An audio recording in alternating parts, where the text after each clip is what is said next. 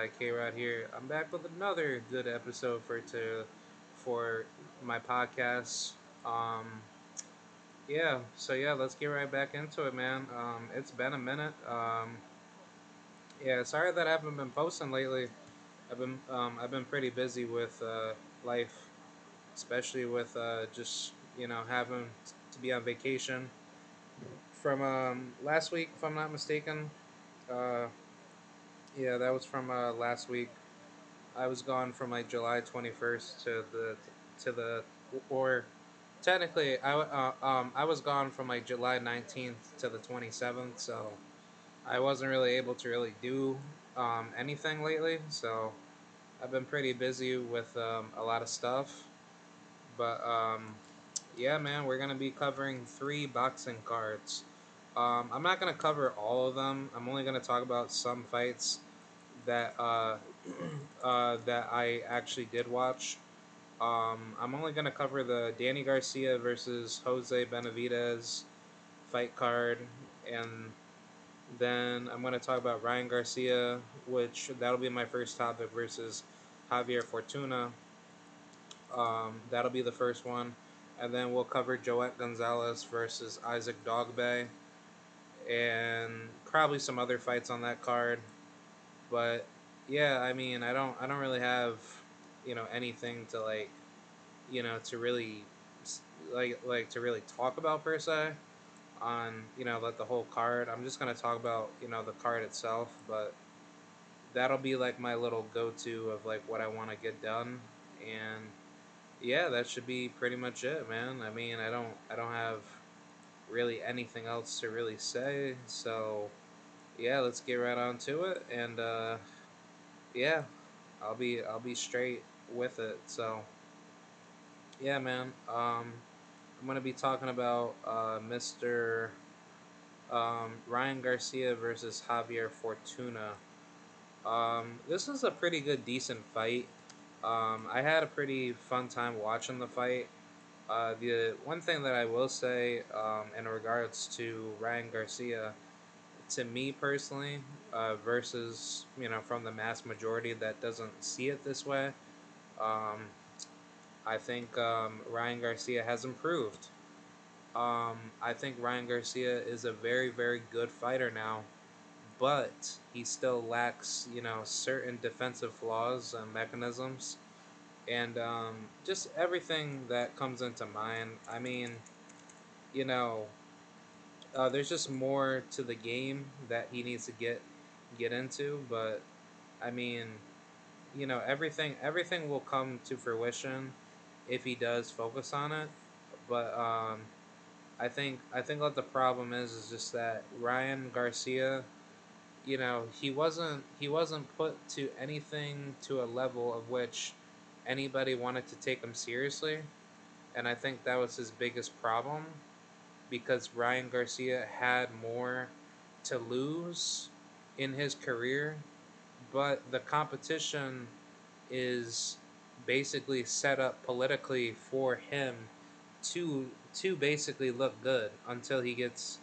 like um, he gets in there with somebody that's not afraid to fight back, and then they'll very well, you know, come in there to stop, you know, Ryan Garcia, or just make him look bad. But um, I will say the training under Joe Goossen has improved. Um, I don't think Ryan is a finished product. Um, I think he still has a lot of growing to do, but um, you know he looked pretty good. I mean, like the fight itself was like you know it was good. I mean, Javier Fortuna, he uh, he really came down to the end of his career. You know, in this fight, he wasn't really the same Fortuna that we once knew. Um, but then on top of that, this fight was at 140. This wasn't a 135 pound fight. Uh, according to Ryan Garcia's team, they were saying that um, you know Javier Fortuna couldn't make the weight, but you know, surprisingly, Ryan Garcia he wasn't able to make the weight. You know, so I guess they had a catch weight, but technically, like the fight was at 140. So coming into this fight, Ryan Garcia rehydrated to like fucking uh what I think it was like he rehydrated to to like almost like 160, and then Javier Fortuna only rehydrated to like 156 or something. So I mean, Javier Fortuna, he kind of fight. Uh, he fought Ryan um, as a middleweight technically. So I mean, I'm not I'm not really too surprised on it. I feel like Ryan Garcia knew what like you know what the outcome was gonna be, but Javier Fortuna, he's no joke. You know, he like you know he came to fight, you know his best fight, but he just didn't have the tools necessary to win. And then this is a Javier Fortuna that hasn't been in the ring. Well, actually no, he he he was active this year prior to Ryan Garcia. He had a first round knockout victory against Rafael Hernandez. So he was like some Venezuelan dude that he knocked out. He was 39 years old, so he wasn't that good. Um, you know, um, it was like a good, decent, you know, decent level, you know, stay busy fight. So um, he was supposed to fight Ryan prior to July 9th of that 2021. So basically, a year later, he decided to just go ahead and fight Ryan Garcia after being out for almost like a year, like a uh, full year. But good enough to Javier Fortuna's credit, he was active um, that following February of his uh, 2022 year. But um, I will say uh, this wasn't really a even level playing field fight. Uh, I think this is all set up for Ryan to win. And Javier Fortuna, he's never fought anywhere, you know, above 135. He's always fought at like 130, 135, 126.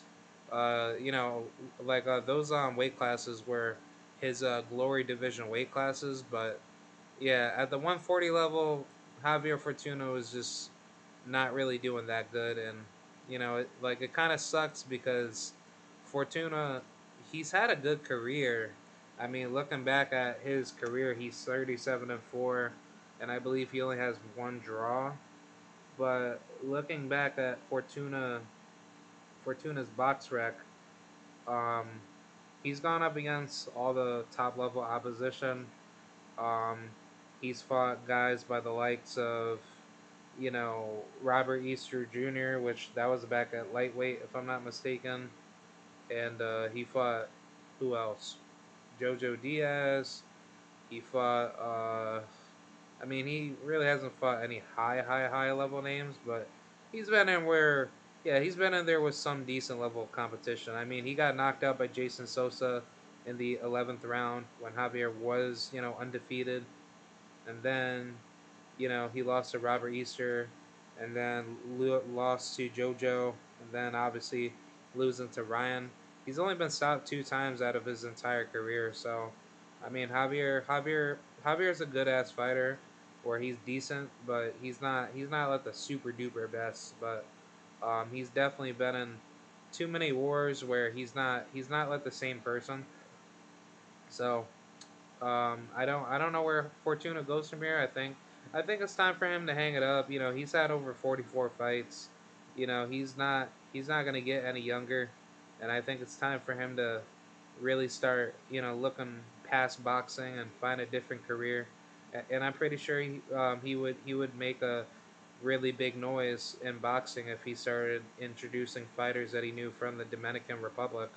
If he was wanting to manage fighters or or uh, become a promoter himself, because I know he's made some good money, but you know Javier uh, Javier Fortuna, you know he can't be fighting, you know passes you know you know mid to late thirties, but he's only thirty three, and I know like you know I know that Fortuna's not really like doing much in the lightweight division, but knowing that he got knocked out by Ryan, I think I think it's probably fair to say that it's best for him to like you know take some time off and probably probably rethink you know his uh, career decision. But uh, yeah, that was a pretty good, decent fight. Uh, for uh, Fortuna, you know, he gave it his all until Ryan stopped him. Uh, he stopped him with a body shot. Uh, but uh, but um, um, it was a good, decent fight. But yeah, let's talk about the next fight card. Um, Joet Gonzalez versus Isaac Dogboe. Um, this was actually a very, very good fight. Um, I actually had pretty fun watching this fight. Uh, the only biggest takeaway from this fight was just that Joet Gonzalez, he wasn't really letting his hands go enough in this fight. and I kind of felt like that Joet Gonzalez. Um, oh wait, hold on.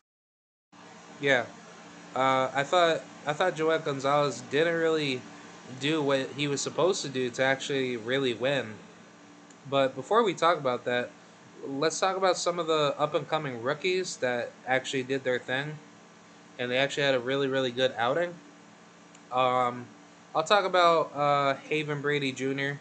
For those of you that don't know who Haven Brady Jr. is, um, he's a very very good fighter out of the Georgia area, um, in the United States, in the state of Georgia. Um, he's at Albany, Georgia. Very very good up and coming fighter. He's um, he's seven and zero with uh, I believe um, I forgot how many um, what you call it. Uh, he's seven and zero with I think five knockouts if I'm not mistaken, but I don't know like what per se his uh, absolute KO ratio is, but I'm almost positive that Haven he is um, I think he's five. Like like he has five wins by knockout. No, no, no, no. It's actually four. So yeah, Haven Brady Jr. He's he's um seven and 0, 20 years old, five foot six, 68 and a half inch arm reach out of Albany, Georgia, and um yeah he's um um he has four knockouts out of his sec uh, like you know out of his uh, seven victories, but um he actually does have a fight coming up soon. That's in um, August against uh, Manuel Guzman, um, some some Argentinian dude, if I'm not mistaken. Or no, he's like a Nicaraguan guy that he'll be fighting. So yeah, that'll that'll be a good decent fight. He actually got knocked out by Dominic Valle. Um, I should be I should be talking with him soon, along with his brother. Yeah, they're both good ass fighters. Uh, they're out of uh, Florida, if I'm not mistaken. Uh, I think by the, Tampa area or near Clearwater, but I think you know they're at a Lutz, Florida. So yeah, they're pretty good. Uh, they're managed by David David McWater and Brandon Sagales. So I mean they're yeah they're being moved properly. You know their careers are only getting better and uh, they're just doing what they got to do. But I'll be talking about them very very soon. So you know stay tuned for for a video on my YouTube channel if you guys want to go take a look at them or know more about them. But Haven Brady Jr. will be going up against Manuel Guzman. He's 8 6 and 1. He has five wins at, um, out of his eight wins by knockout. He's been stopped three times in his career, uh, previously by Dominic Valle, and then the other two was by Marcio Sosa back in 2018, and then Jorge Moreno back in 2014. So, I mean, I'm pretty sure Haven's going to stop this guy. He's not really that good. He's 31 years old. He's probably on his way to being a journeyman, but I think Haven's going to do his thing. But yeah, um, as far as Haven's performance, he did a very, very good job. Um, it was a really good fight while it lasted. And, uh, you know, he definitely did what he had to do. He got a decision against uh, Aaron Evich, um, Eva, or Eveste, Veste, Veste. Yeah, so, like, you know, he's a decent fighter. I don't really know too much about this you know Mexican guy, but um, he's um, like you know he's a decent you know journeyman fighter, but you know he's been on you know like the losing path for quite a while. So Haven Haven's just kind of doing what he's supposed to do just to keep himself busy and just be successful. But um, all the other fighters that were on this card, they were they were on fire today, man. Uh, let's talk about Abdullah Mason. For those of you that don't know who Abdullah Mason is, um, he is the brother out of three brothers, if I'm not mistaken. Him, Amir, and then some other, you know, Mason brother that I don't know. But they're out of uh, Cleveland, Ohio, if I'm not mistaken. But uh, yeah, they're uh, they're very very good fighters. Um, Abdullah, his brother Amir, who fights at 140, if I'm not mistaken. I'm not too sure. And then the other brother, which I think he's an amateur. I don't I don't I don't fully remember what his third brother's name is, but if you guys know who I am or who or who I'm talking about, uh, then you guys will understand who I'm um or who I'm basically um like um um, um referring to. Um, let's talk about uh, his uh, performance uh, he did a very very good job. Um, you know, he took his time. He he actually dog walked his opponent. He uh, he was calm and collected, and he just made his opponent quit. Um, this is his uh, fourth fight, if I'm not mistaken, that he's been in, or no, no, this is his third fight that he was in. But he, but but he did a very good job. Um, he uh, stopped his opponent very well, and uh, you know he just been on pretty much at the winning path. Um, he will be having his fourth fight against Angel Rebollar, um, some young dude, if I'm not mistaken, um, out of uh, California. But I'm definitely looking forward to that fight. Uh, I'm not too sure what will be the case for his uh, growth as a fighter, but I'm pretty sure, um, you know, Abdullah, he's probably going to go in there, try to do what he needs to do to win, and um, hopefully he can, you know, make some uh, noise. Um, I think I think um, I think Abdullah he's definitely moving in the right direction. Um, he's definitely on a good path, but I'm definitely looking forward to what this uh, opponent that he's gonna have in front of him. This Angel Rebollar. I'm pretty sure he's a hungry, you know, Mexican-driven fighter, but I'm definitely I'm definitely looking forward to it. Um, but yeah, Abdullah he'll be fighting on the Pedraza versus Commey card for those of you that don't know, Jose Pedraza will be fighting, you know, Richard Commey on August 27th, and that will be a very, very stacked card. And surprisingly, Efe Ajagba and Jared Big Baby Anderson, they're coming back on the card. So for any of you guys that are looking forward to some heavyweight boxing, uh, that's going to be pretty lit. On top of that, Richard Torres Jr. will be going up against some unknown Mexican dude by the name of Marco Antonio Canedo. Um, don't know too much about him, but I'm pretty sure, you know, it's a pretty sturdy test. He's four and two and zero, so definitely looking forward to what he's gonna do. Um, I'm pretty sure Richard, he's coming in to win. I'm not like see the the thing about Richard is like, I wasn't really too surprised with his recent performance. For those of you that didn't, you know, catch it, um, he was on the Arnold Barboza versus Danielito Zorrilla uh, which I'll actually even talk about that real quick. Danielito Zorrilla did a very good job in that fight, but the problem with this fight was just that um, um, it was like a pretty decent card. Um, you know, uh, like uh, Mr. Uh, Stephan Big Shot Shaw, he was actually on the fight card. He did an amazing job. He uh, beat the crap at, um, out of his opponent in one round um, in the or in two minutes and 35 seconds left and um, he was on fire. He he did a very very good job.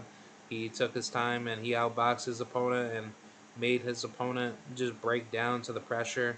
Very very good fighter. Very very good fight for Stephan Big Shot Shaw. Shout out to him. Um, I uh, talked with him, you know, behind closed doors, but uh, yeah, can't uh, can't wait to see what Mr. Big Shot does in the future. Um, as far as everything else goes, with uh, the like you know the other fighters that were on the card. Oh, Floyd Cashflow Diaz. Um, he's a very very good fighter too. That's on the come up. If you guys want to take a look at some you know future up and coming, you know junior featherweights or you know quote unquote super bantamweights leading up to the featherweight division, Floyd Cashflow D- Cashflow Diaz. He he's a very very good fighter. He's six and zero. Oh. Um, he just recently got a knockout victory over Pedro Salom. Um, he's growing pretty fast in his uh, career.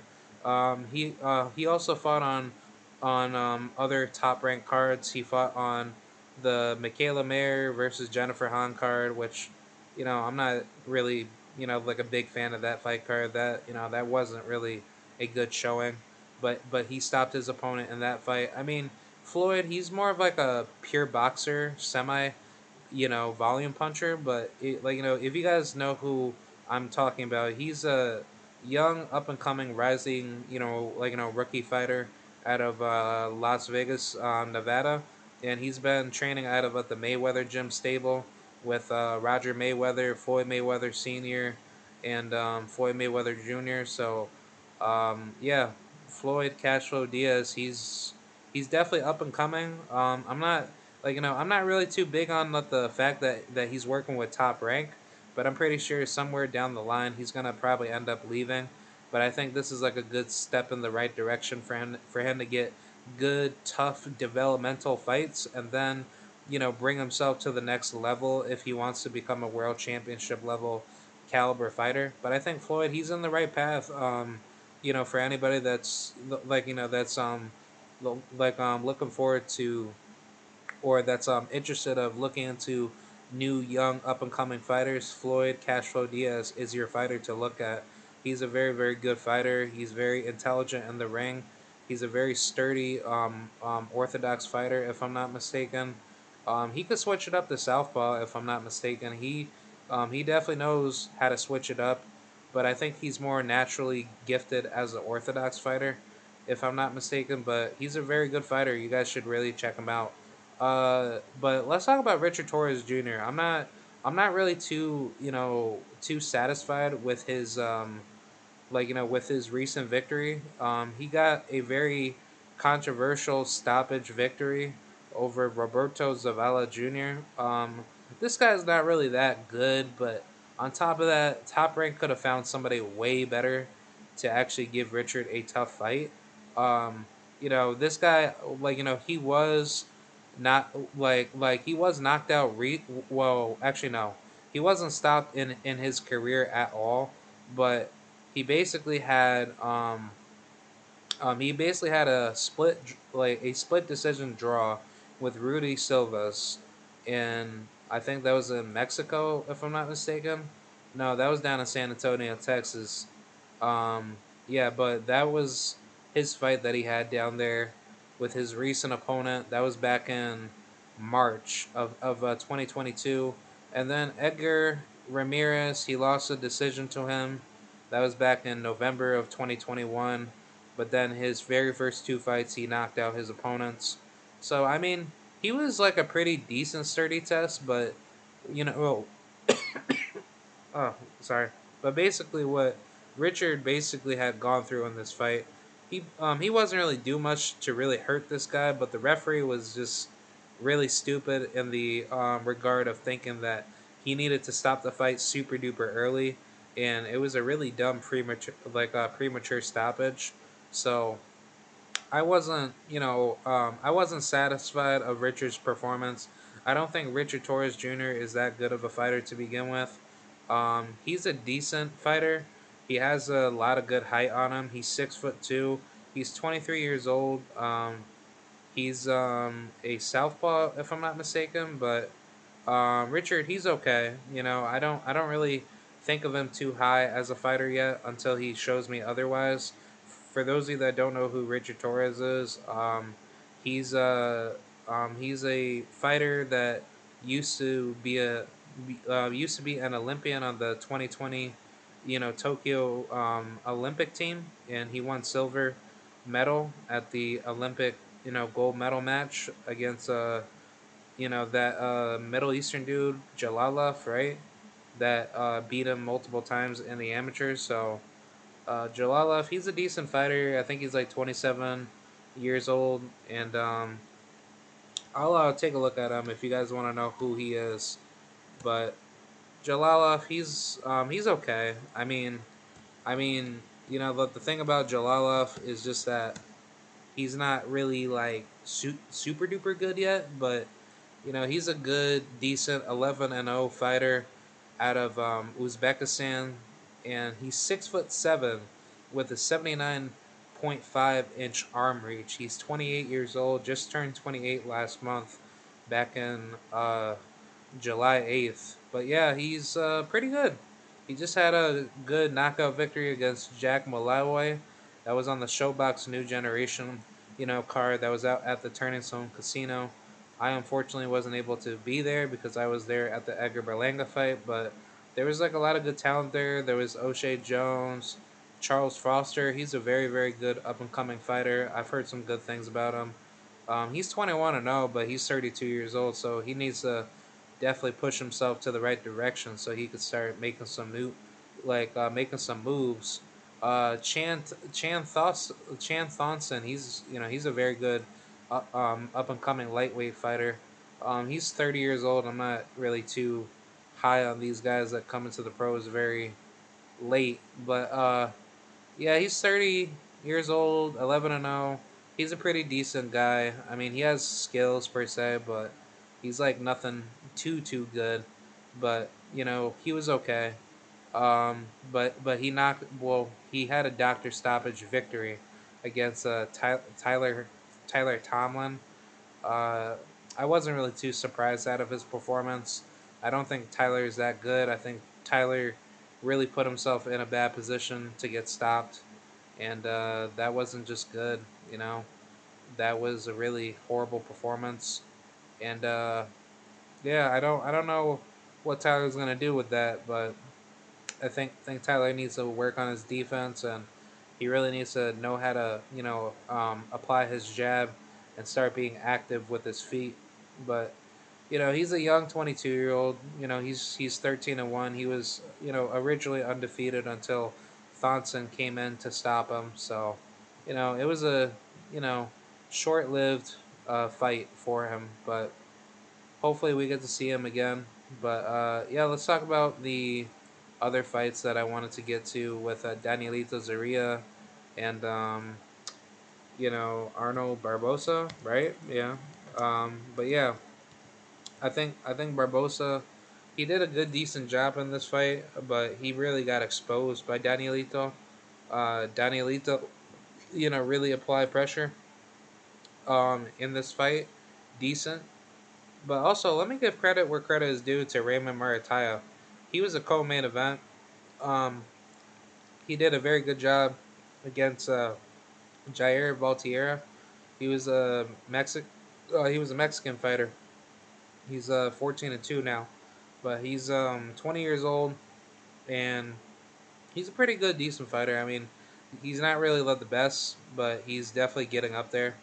But uh, he uh, definitely fought his butt off until he couldn't really handle it leading into the late game. But uh, Raymond scored a decision victory over him. He dropped uh, Valtierra, I think, once in the fight, but it was a good fight while it lasted. But Raymond, he definitely, like you know, destroyed him, and he definitely did what he had to do.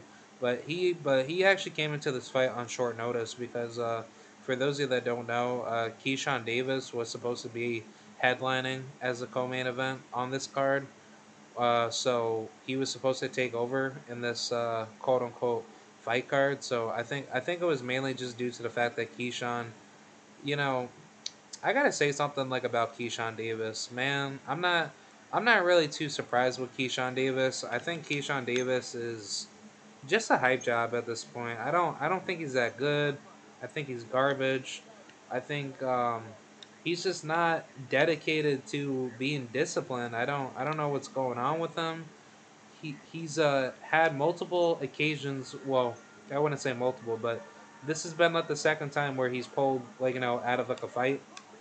Uh, the first time was like due to some form of sickness, where I don't know what happened. I guess he had something going on outside of his life where he wasn't feeling too good, so he had to pull out, which is like you know basically you know not bad to do because like you know he gave you know the, the proper notice, but on top of that, Keyshawn Davis, you know he just be I don't know man like like like like he'd be doing some weird stuff outside of like you know boxing, but um that was like a pass on like you know on the first you know go. But on the second occasion or like you know in the second you know, like you know, like uh, like the second you know like occurrence that he did this was mainly due to the fact that he said that he got sick literally the week of like you know the week of the fight, but on top of that he just did it like last minute and he didn't give any proper notice for it, and I just find that to be really stupid and just very, you know, irresponsible. But for some weird reason, he's able to, you know, get right back into action to be on the to be on the uh, Shakur Stevenson um, undercard, and it just makes me wonder, like, like you know, is Keyshawn Davis just choosing when he wants to fight, knowing that you're not a star, not yet, but on top of that, Keyshawn Davis makes me think that he doesn't want to fight certain, like you know, breeds of uh, competition that could beat him. And I think, you know, for this Jair Valtierra guy, even though he's not really like the best fighter out there, but I think Keyshawn Davis just didn't want to fight him because he probably thought he could have been like a bad style matchup to him. I don't know, but I just find it really weird. Like I just figured that I just put that out there for anybody that like you know that kind of sees what I'm seeing uh, towards uh, Keyshawn Davis. Um, I don't really think Keyshawn is super duper good. Um, I'm not trying to disrespect him. It's just that I just don't think Keyshawn is really there yet, and I think he's really being put on the same pedestal, similar to similar to Terrence Crawford in a way, but but I think Top Rank is mainly doing that because they really don't have any other stars to really build up off of.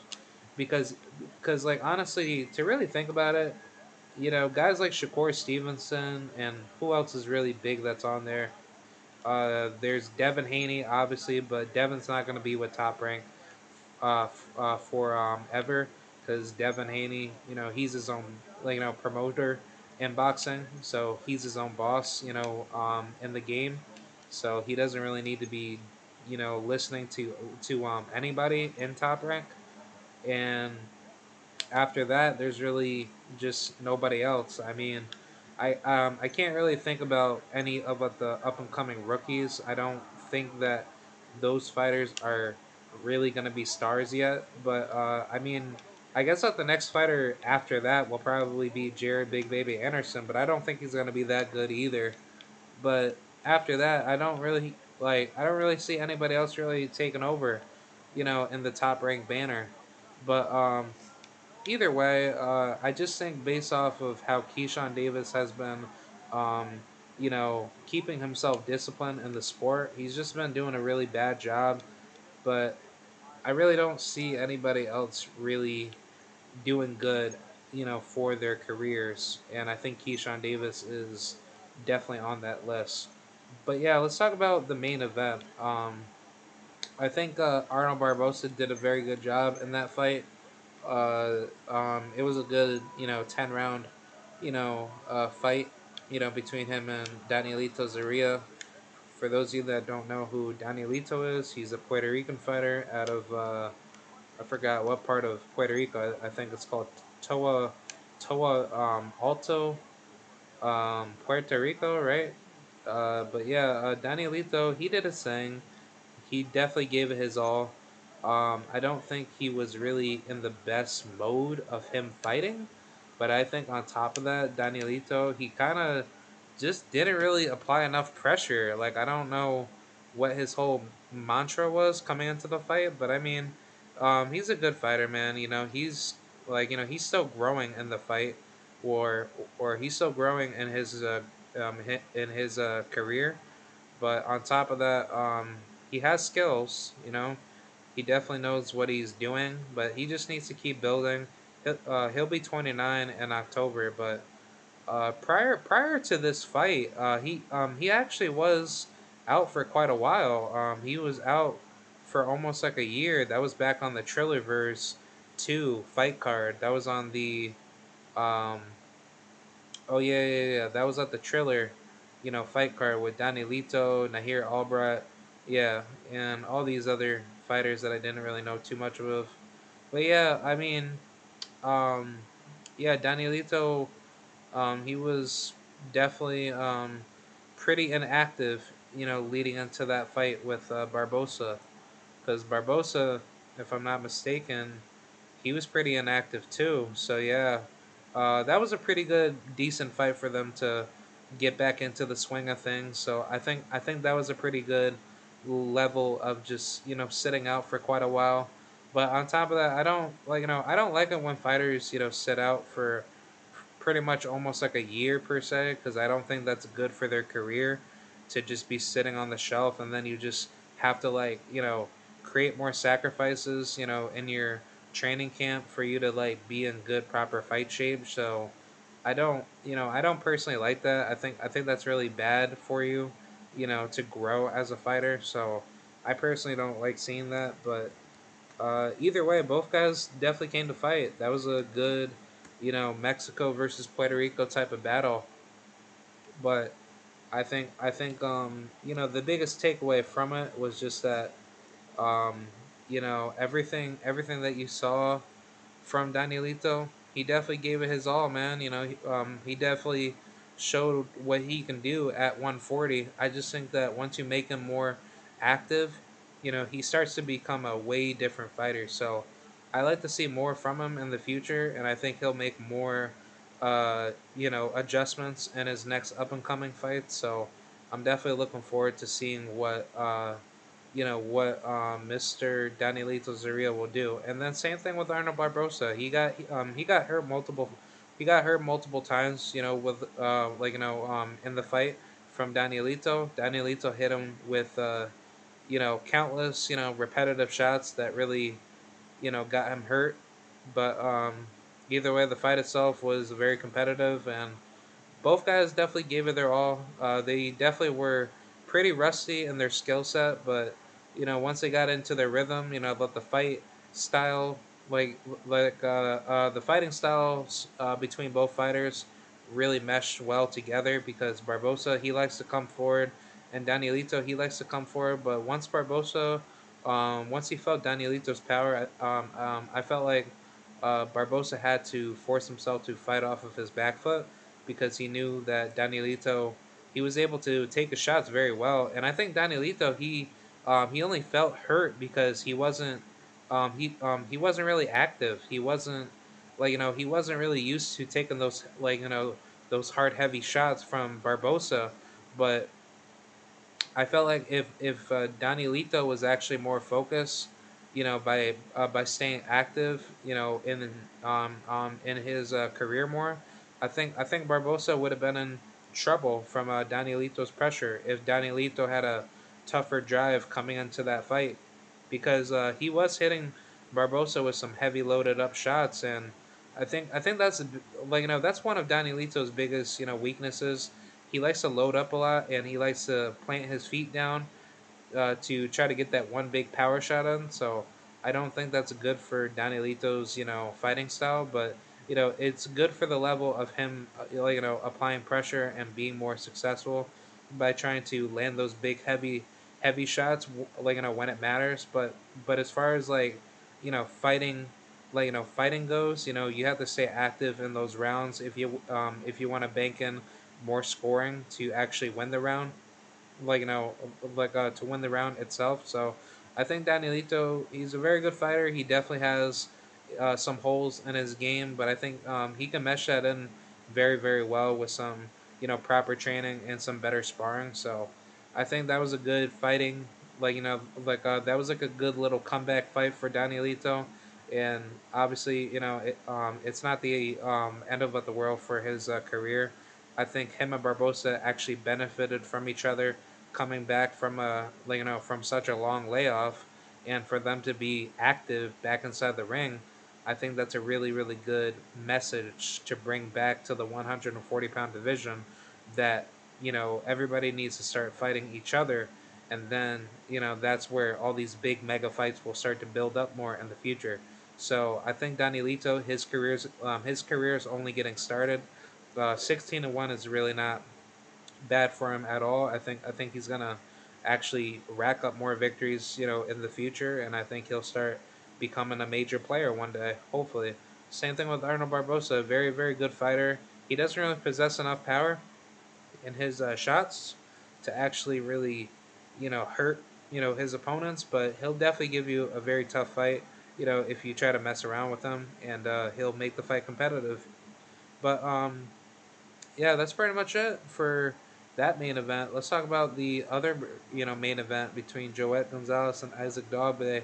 But I'll give credit to the young up and coming rookies that had had good victories on this card. Uh, you had uh, Dante Benjamin Jr. He got a first round knockout victory over Corey Thompson. That was a very very good decent fight for Dante. He actually hurt Corey very very early in the fight. He knocked him out. Very good win. Same thing with Antonio um, uh. Um, he's a up and coming uh, Mexican heavyweight fighter. He's he's uh, 25 years old. Uh, very very good fighter. I believe he's uh, four zero. Oh. Yep, he's four zero oh now. So uh, he um, he had a second round knockout victory over some Cuban guy named Denis, you know, um, Reyes. So uh, that was a good fight. Um, he uh, knocked him out. Uh, Guido Vianello, same thing. He knocked out Rafael Rios. That was a good ass fight. Very very good. Hard hard hard competitive fight. Um, you know, uh, like like I'm not really too high on Guido. I don't think Guido is that good, but I would like to see Guido in there with some high level competition. Maybe him and Stephan Big Shot Shaw should be lined up next. I think I think that should be a ten rounder. I think I think Guido would get stopped by by a Big Shot, but I would like to see him like you know run it back with Kingsley Ibeh. Um, he was supposed to fight up against Fabio Wardley. I don't you know I don't know what happened with him, but I guess Kingsley he's just you know waiting up on the call of uh, who will be you know available on that list. So yeah, I'm definitely I'm definitely looking forward to see what Kingsley Ibeh will do. He's a good fighter out of uh, Nigeria. Uh, I think I think he trains out of Phoenix, Arizona. But yeah, definitely definitely like to see what Kingsley has to do, or or what Kingsley will do, you know, in, in his uh, career. Um, you know, after suffering the knockout loss to uh, Jared Big Baby Anderson, but he's actually or he was active that fall in 2021 where after the Big Baby Anderson knockout defeat took him, uh, he took like um, he um, he took some time off. He had a six month you know break. Then he came back, knocked out Diego Garcia, and then he had another back to back knockout victory against uh, Jesus Alberto Martinez Torres. So yeah, you know uh, uh, Kingsley, he's been doing pretty good. You know he's back on track. He's beating you know he's beating up dudes now. But I like to see him uh, become a little bit more active. I think I think he definitely needs to do that more. I think I think if he does that more, uh, he'll he'll definitely be back on track to do um, what oh uh, like uh, what he needs to do. But um, yeah, let's move forward on with uh, all the other fights. Um, we have uh, Joet Gonzalez, obviously against uh, Jojo Diaz, or or Isaac Dogboe. Yeah, yeah, but uh, first, um, let me talk about the co-main event with uh, Gabriel Flores Jr. versus Giovanni Cabrera. Gabriel Flores Jr. got absolutely dog, like you know, dog walked the entire fight. Giovanni just beat the living crap out of him. He walked this man down. He uh, loaded up on some really good shots. Knocked, uh, I think he knocked down Gabe like once or twice in the fight. Uh, yeah, Gabe, Gabriel he yeah, he got dominated. He got destroyed. Um, I mean, like you know, he's a decent fighter, but he's really not but the best best, and I think it's mainly due to the alter ego coming in to think that he's gonna actually win.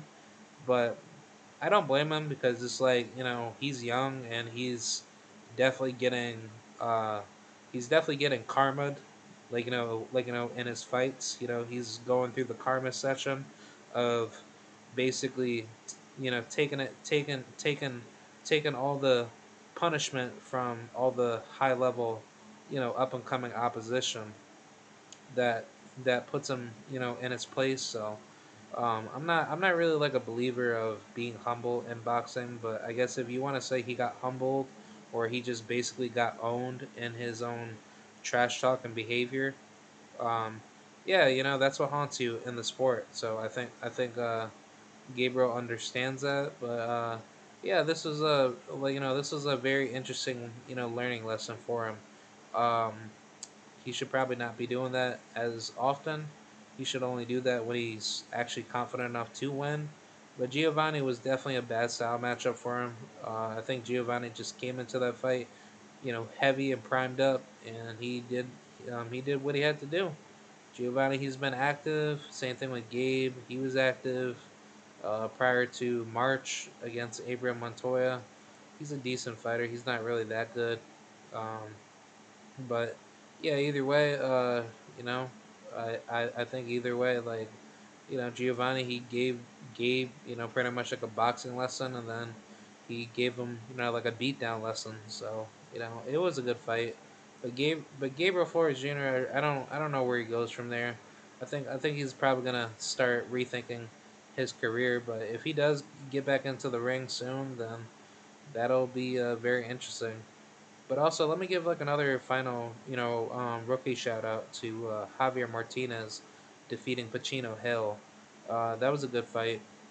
while it lasted between him and Pacino.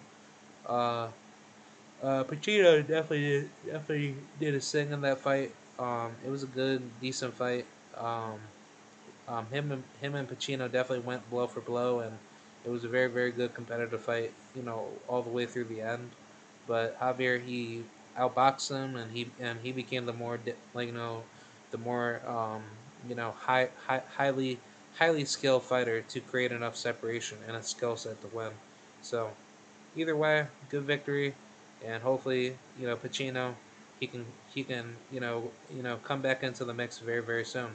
So yeah, let's talk about the main event, and then we're gonna talk about Danny Swift Garcia versus uh, Jose Benavidez Jr. And then that's about it. Uh, Joet Gonzalez versus Isaac Dogboe. Uh, this fight really wasn't as interesting that I thought of it to be.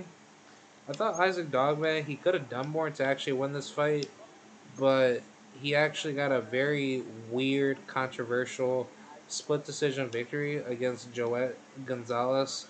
I kind of felt like Joet he kind of just beat himself up in this fight where he wasn't he wasn't really doing enough to really win and these are the type of fights where Joet he shouldn't be having.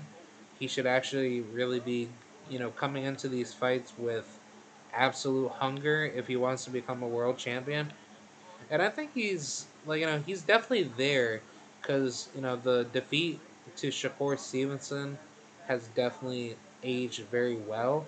But the problem is is that Joet he's not that type of fighter where he doesn't really have dog like you know dog um um um in him like that. I think you know the only time where he really has dog is where he's in a fight where he knows he can win, but you know once he's put up in there with some like deadly level competition, you know like a Shakur Stevenson, you know you know 2.0 clone, or like a um Emmanuel Navarrete type of fighter I think that's where Joet Gonzalez he just doesn't like you know he doesn't get up there. You know I don't I don't think Joet is actually ready for the big dogs, and I don't think he will be because he's just that type of fighter where he really thinks he's gonna be like the greatest fighter out there, but um, at the end of the day, he's really not. You know, he's you know he's only good for what Top Rank tries to hype him up to be, and I just think based off of that performance between him and Dogboe, I thought I thought Dogboe shouldn't have won the fight. I kind of felt like this fight deserved itself to be a draw, but Joet, he's just not really that hungry enough to be that type of fighter where he shows enough desire and a skill set to actually want to actually want to win. So I wasn't I wasn't too satisfied. Uh, he could have done way better in this fight, but he wasn't um, he wasn't really showing to me that he was hungry enough to win. But yeah, that's pretty much it for that. Uh, I don't know where he goes from there. As far as uh, Isaac Dogboe, from what I heard, the winner of that fight gets to become the mandatory for Rey Vargas, if I'm not mistaken. So I don't know what's going to be happening with that, but uh, yeah, hopefully Rey Vargas he could end up facing, you know, Isaac Dogboe. I wouldn't mind that fight. I think I think Dogboe, you know, um, he could very well win that fight, but I think Rey Vargas, he'll probably outbox him, and he could very well stop, you know, um, you know Isaac Dogboe because he has power. He could definitely hurt Isaac Dogboe in the fight, but I think Dogboe would just come out to be more, you know, educated and, and more hungrier in that fight with uh, him and Rey Vargas. I think it'll end up being like a you know, like basically it'll end up being like you know an Azuma, like you know an Azuma like you know Nelson fight versus uh, who was that one fight that he or who was that one fighter that he fought back in the day? I think it was um, Alexis Arguello, if I'm not mistaken. But if you guys know who I'm talking about, Azuma Nelson, he was that you know African fighter, and uh, he was a very very good fighter he had a very very stacked you know resume. But uh, yeah, um, Azuma Nelson, he was a dog, man. You know he he was he was really really good. Yeah, he was 38 six and two. He's only been stopped one time in his career, and that was by the hands of um, some African dude or no, no Salvador Sanchez. Yo, Sa- Salvador Sanchez. Yo, he knocked him out. But yeah, he actually died in a car crash after the fight. Yo, that was sad, man. Wow. Wow, man, that's really, really sad. R.I.P. to Salvador Sanchez, and you know, I'm not too sure if um, if um, um, if Azuma is still alive, but if he isn't alive, then R.I.P. to him. But if he is, then I definitely hope everything is well with him. But yeah, Azuma, he's been in there with all the high level competition, but basically, if Rey Vargas and Isaac Isaac Dogboe fought each other, um, it would be basically a Azuma Nelson versus I guess like a Salvador Sanchez type of fight, or it'll be like a uh, Genaro uh, Genaro um, Hernandez uh, type of fight. But that's just how I see it. Uh, that's just how I believe you know the fight will go down. But either way, Des, um, Isaac Dogboe, he's definitely world championship level material. He just needs to stop making these fights razor sharp and close. But I think eventually, with due time, he's gonna start fi- figuring everything out to fix things up a lot faster. But yeah, um, he definitely did a thing, and congratulations to him. So, yeah, let's talk about the final card, Mr. Danny Swift Garcia versus uh, Jose Benavidez Jr. Um, yeah, let's talk about the whole deal with uh, him and um, um, what should we call it? Yeah, let's talk about you know the undercard a little bit. I'm only gonna talk about three fights. Um, yeah, um, I'm gonna be talking about um, the Gary Antuanne Russell, and then I'm gonna talk about Danny Garcia. Um, I'm not I'm not gonna talk about Adam Kownacki. Uh, he he didn't really do good in that fight. He lost a ten round unanimous decision, and uh, surprisingly, Sergey Derevyanchenko he was on this card. He uh, he actually won a unanimous decision against Joshua Conley. That was a good, decent fight. Um, and then the other guy, Ismael Villa, uh, Villa, Villa, Villa Real, he knocked out Lashawn Rodriguez. wow, he knocked him out in six rounds. Wow. But yeah, he uh, he stopped him. Yeah, he stopped him. But I definitely got to look at that fight. He stopped him in six. But yeah, let's talk about Gary Antuanne, and then we'll talk about Danny, and then and then that's about it. Uh, Gary Antuanne did a very very good job, you know, for the most part until the stoppage came against Rances Barthelemy. He actually got hit. He actually got hurt multiple times by Rances Barthelemy. Uh, I felt like Rances Barthelemy was outboxing him, and he was forcing Gary to reset. So Gary wasn't able to really do the things that he wanted to do normally with his opponents, and I think Gary Antuanne, he was just mentally, you know, he was frustrated. You know what I'm saying? Like he didn't have the proper mindset because obviously he went through the, you know, the death of his father, and you know his brother Gary is guiding him, but you know that's really gonna be like the harder part between him and his brothers trying to like go through all the, you know, mourning and all the grief that's bothering their their uh, mental state of mind. But as far as everything else goes, uh, Gary Antuanne he didn't really look his absolute best, and I think it was mainly just due to the fact that Gary Antuanne Russell was not Gary Antuanne Russell that night. He was a very lost and defeated fighter, but I think that didn't really stop him. He was able to have some spirit in him, and uh, like you know, he tried. You know, I I definitely give him his props for trying to, you know, perform, you know, like you know, on a good, like you know, on a good decent stage, especially in the Barclays Center. But uh, I don't, I don't see why Gary Antuanne Russell needed to do that, because he should have definitely worked on his mental health if that was gonna bother him.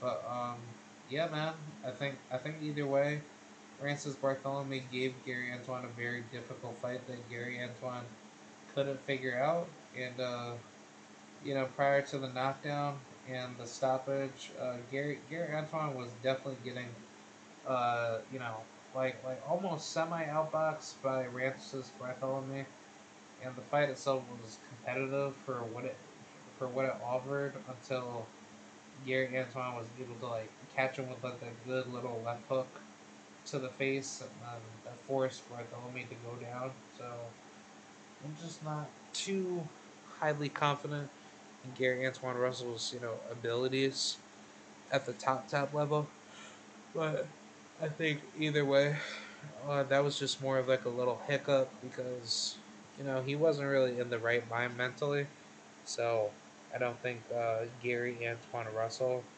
was really thinking about winning. He was trying to thinking like he was thinking about going through his mental wars. So either way, that fight itself was you know not really a good stoppage. You know the referee did a horrible job, but I thought Gary Antuanne, you know he he would have been able to stop Rances if he was given the opportunity to. So I just didn't like that because that was robbed to us fans and for Gary Antuanne's career because it was the same thing that happened between him and Viktor Postol. So, yeah, let's talk about the main event. And then I gotta get it. Yeah, I gotta get out of here. Yeah, let's talk about it. Danny Swift Garcia versus Jose Benavidez Jr. Uh, this is a good, decent little scrap. I thought Danny Garcia did what he had to do to win. Uh, made the fight very, very simple. Um, he actually moved around a lot in this fight. And I thought that Danny Garcia, he could have done that a lot more in his career earlier, but I like the fact that he actually adjusted very fast and uh, he got into his rhythm very, very quick. But I think the biggest problem is just that Danny, he needs to stop putting himself in these positions where he's forced to get into a dogfight. But I think when he starts boxing, it's like the fight becomes way easier because Danny knows what he's doing. So I think Danny really understood what he needed to do to win. And I give him all the credibility because I think, you know, his uh, focus and his mantra of being successful at 154 is going to be very, very interesting. Because, you know, you're going to have good talents like Danny Garcia uh, in that division. But then obviously, you know, Errol Spence, Keith Thurman, you know, I I think I think 154 is going to be a very very hot division very very soon. So I'm definitely looking forward to it. But yeah, I think Danny did his thing. Jose he just got frustrated the the entire fight, and uh, Danny Danny did what he had to do, man. You know, it was a very very good fight uh, while it lasted, and uh, I think Jose Benavidez understands that he needs to work on a lot a lot of stuff, a lot a lot of work. So I'm not too sure what he's going to be doing, but I think uh, he definitely needs to definitely work on all the things that he needs to put himself in position to win. So, yeah, um, I'm not too sure what what Jose is going to be doing next and in his you know up and coming fights, but I'm definitely looking forward to it. So yeah, that's pretty much it, man. Uh, I hope you guys enjoyed, and uh, that's pretty much it. Uh, I don't really have that much else to to really talk about. So yeah, let me know what you guys think, man. I'll see you guys later in the next up and coming video. And this is K Rod uh, 7435 signing out, aka Kieran Rodriguez. You can find me over at my Instagram at Kieran Rodriguez 6 or at my um, or at my YouTube at KRod7435. Uh, I believe the link is in the description. So, yeah, that's about it. Uh, appreciate you guys, and I'll see you guys later. And salute to the mighty mighty LDBC and salute to the to the T- TWT, the winning team. So, yeah, that's pretty much it, man. I'll see you guys later, and uh, you know, happy um, happy Wednesdays for any of you guys that are out there that that's uh, living on Wednesday as it turned Wednesday night here in America uh, at at uh, at uh, midnight. So yeah uh, this is a good little late night, you know, like you know, re, like you know, rebirth, you know, um, po- podcast, you know, episode. So I'm happy that I did it, and uh, yeah, I'll see you guys later. Peace out. And uh, go. Oh.